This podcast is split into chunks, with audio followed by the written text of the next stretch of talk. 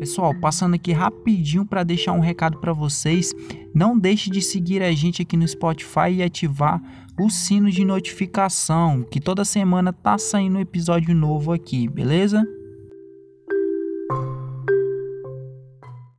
Eu não sigo a manada. Tem que tentar. Você tem que olhar para frente, olhar o teu objetivo, seguir em frente e não escutar as coisas, entendeu? Porque senão você não faz nada.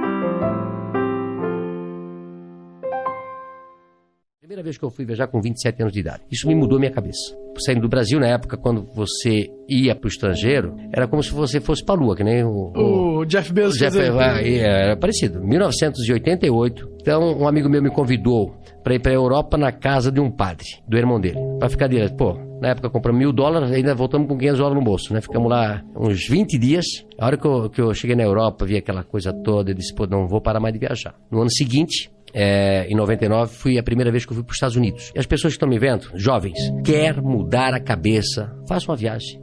Né? Às vezes até aqui no Brasil, o cara de lá do interior vai para São Paulo, vai para o Rio de Janeiro, vai para algum lugar. E o cara que quer abrir a cabeça mesmo, vai para os Estados Unidos. Mas quando eu cheguei em 89 nos Estados Unidos, eu e mais dois amigos, aquilo ali você não via um carro igual. O Brasil só tinha cinco carros, sete naquela época. Você não, não batia um carro com uma mesma cor. Era uma coisa de louco. Eu fiquei impressionado. E depois eu, eu- comecei a viajar todos os anos para os Estados Unidos. Uma delas, eu fui para Washington. E aí eu trouxe um cartãozinho postal da Casa Branca e deixei lá na, na gaveta. Quando eu saio da segunda loja para fazer uma outra loja, porque eu recebia 150 ônibus por dia. Por dia? Por dia, era uma loucura.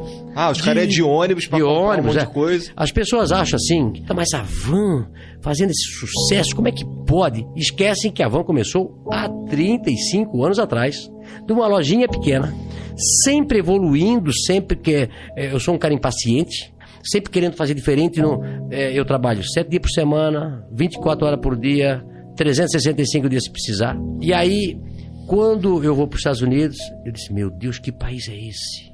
Por que, que o Brasil é assim? Pra- o Brasil foi descoberto praticamente na mesma época dos Estados Unidos.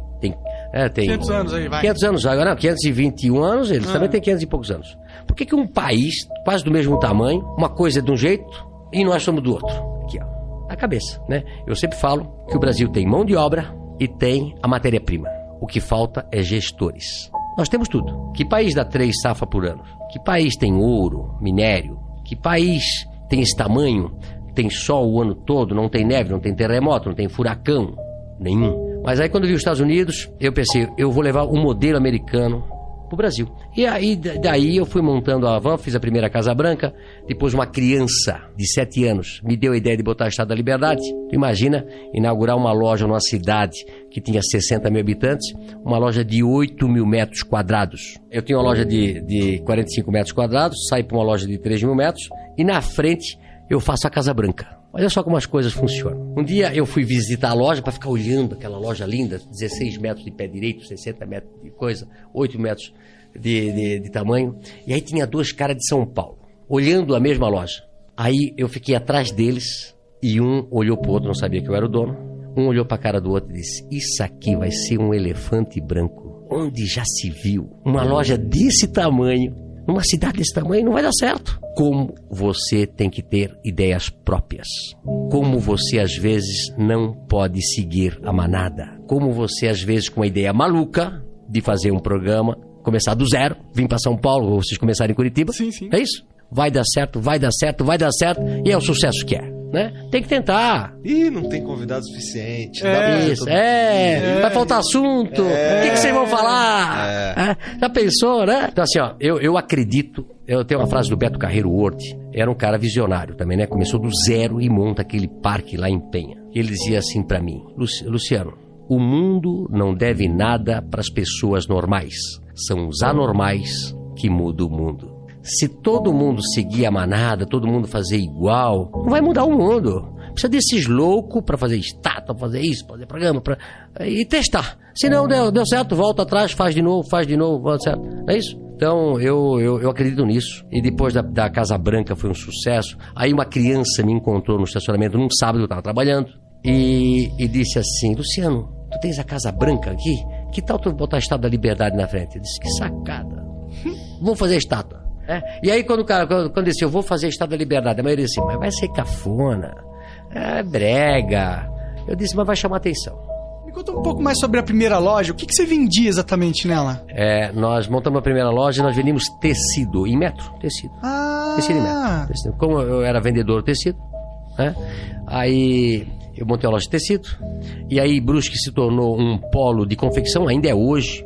Hoje Santa Catarina é o maior polo têxtil do Brasil, passou São Paulo. O maior produtor têxtil do Brasil é Santa Catarina. hora. E nós, lá na época, em 86, montei um atacado para vender para confecções, que começavam a começar a vir ônibus para nossa região para comprar. Ah, por Né? isso que eram vários ônibus. Isso. Entendi. E aí a gente começou a vender tecido naquela lojinha, aí montou a loja de 3 mil metros, depois montamos uma Essa de loja. 3 mil metros era o quê? Só tecido também? Só tecido também. Ah, aí depois entendi. comecei com cama, mesa e banho.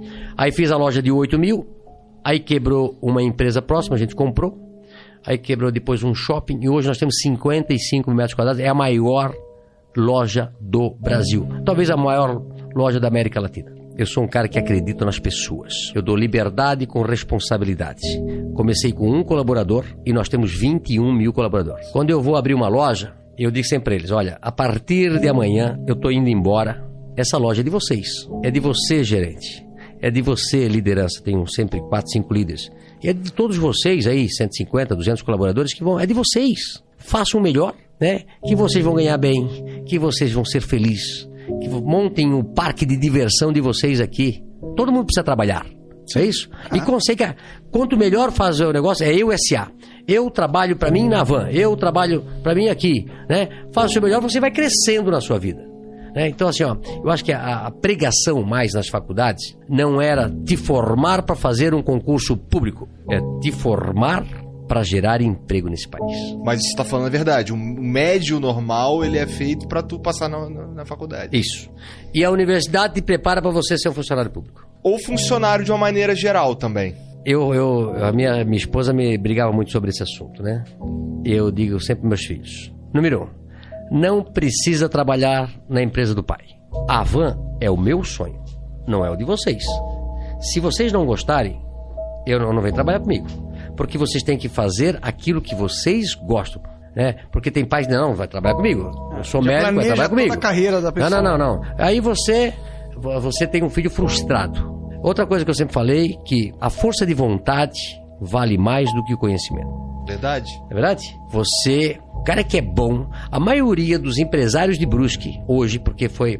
Brusque é uma cidade é, de 160 e poucos anos, tinha três empresas: Renault, Bit e Renault que acabei comprando depois, né? É, e aí as pessoas tra- ah, nasciam para trabalhar nas empresas. Com o decorrer do tempo, essas empresas ficaram com cento e poucos anos, quebraram, que é normal. No mundo todo acontece assim. E aí o pessoal foi saindo e foram montando empresa. Hoje, fábrica de toalha, falha de malharia, tinturaria, é, metal mecânico, tudo lá. Esse pessoal começou, tudo pobre, tudo pobre, que foram ralar e montaram suas empresas. Os empresários hoje de Brusque é tudo de primeira geração. São poucos de segunda geração. E você sabe, né? Pai rico, filho nobre, neto pobre. É. Esse ciclo é no mundo todo. Em Portugal é assim, na Inglaterra assim, porque as pessoas começam a se acomodar. E aí vem um cara com faca nos dentes e vou trabalhar, vou fazer minha vida sair lá de baixo, né? Fez uma escolinha aí, é, a escola isolada, né? Porque a minha era a escola isolada, né? Uma escola básica. E o cara de repente conseguiu tudo na vida, porque ralou. Não é isso? Então, eu sei, eu, eu já tive primo meu que fez Cefete e era muito ralado, muito ralado, Muito né? ralado. muito difícil. Eu tenho dois que se formaram em- em Cefete, o Júnior e o Eduardo, fez Cefete em Curitiba. É? É, fizeram engenharia. Ah, Cefet tem tudo que é canto, tem. É, Centro Federal de Educação Ah, Tecnológica. lá. Mas nós, ah, já, o- por exemplo, a Alemanha é mais focada para o segundo grau. né? É formada mais técnico, mais pessoas técnicas. E não esse sonho de fazer universidade. Porque esse sonho de fazer universidade custa caro. né? Custa aí uma, uma universidade aí, custa um 1,2, 1,3 bilhões por ano para nós pagar. Falar pro meu pessoal de RH, pessoal, eu quero gente. Eu não quero diploma. Eu não quero diploma. Eu quero gente. A gente ensina. aqui na van. O cara nasce aqui na van. É, eu falo sempre que eu não trabalho por dinheiro, por tesão. Meu pai falava assim, quando eu tinha uma loja que era um movimento de loucos, recebia 150 anos por dia, e eu dizia, pai, eu vou começar a montar loja pelo Brasil. Ele dizia, pra quê, Luciano? Essa loja tá bom pra ti? Eu disse, não, pai, eu vou montar loja porque eu tenho um monte de galera trabalhando por mim, para mim aqui. E se você, que nem você sabe disso, tens hoje uma equipe grande aqui de, trabalho, de, de colaborador. Se você não crescer o teu negócio, você não dá oportunidade para esse pessoal crescer. E aí, verdade. o cara profissionalmente, ele quer crescer. Não é isso? Sim. Ele quer crescer, ele quer trabalhar, ele quer ganhar Todo mais dinheiro. E se eu faço uma loja, Pronto. eu tinha um gen- gente boa para, eu tinha 300 vendedores numa loja, 300 vendedores numa loja, 300 vendedores numa loja. Aí eu pensei, é, um melhor que o outro, eu queria que eles crescessem, que eles se tornassem gerentes, líderes, supervisores, compradores. Vamos fazer mais loja. E hoje nós chegamos a 21 mil colaboradores. É né? muita gente. Parou É uma, pensar? é uma cidade média. Cara, tem 20 mil, 21 mil pessoas que hoje trabalham, porque lá em 1827. É, 20 mil colaboradores diretos, 120 mil indiretos trabalhando pra gente. Então, é uma população de uns 500, 600 mil pessoas que vivem da van.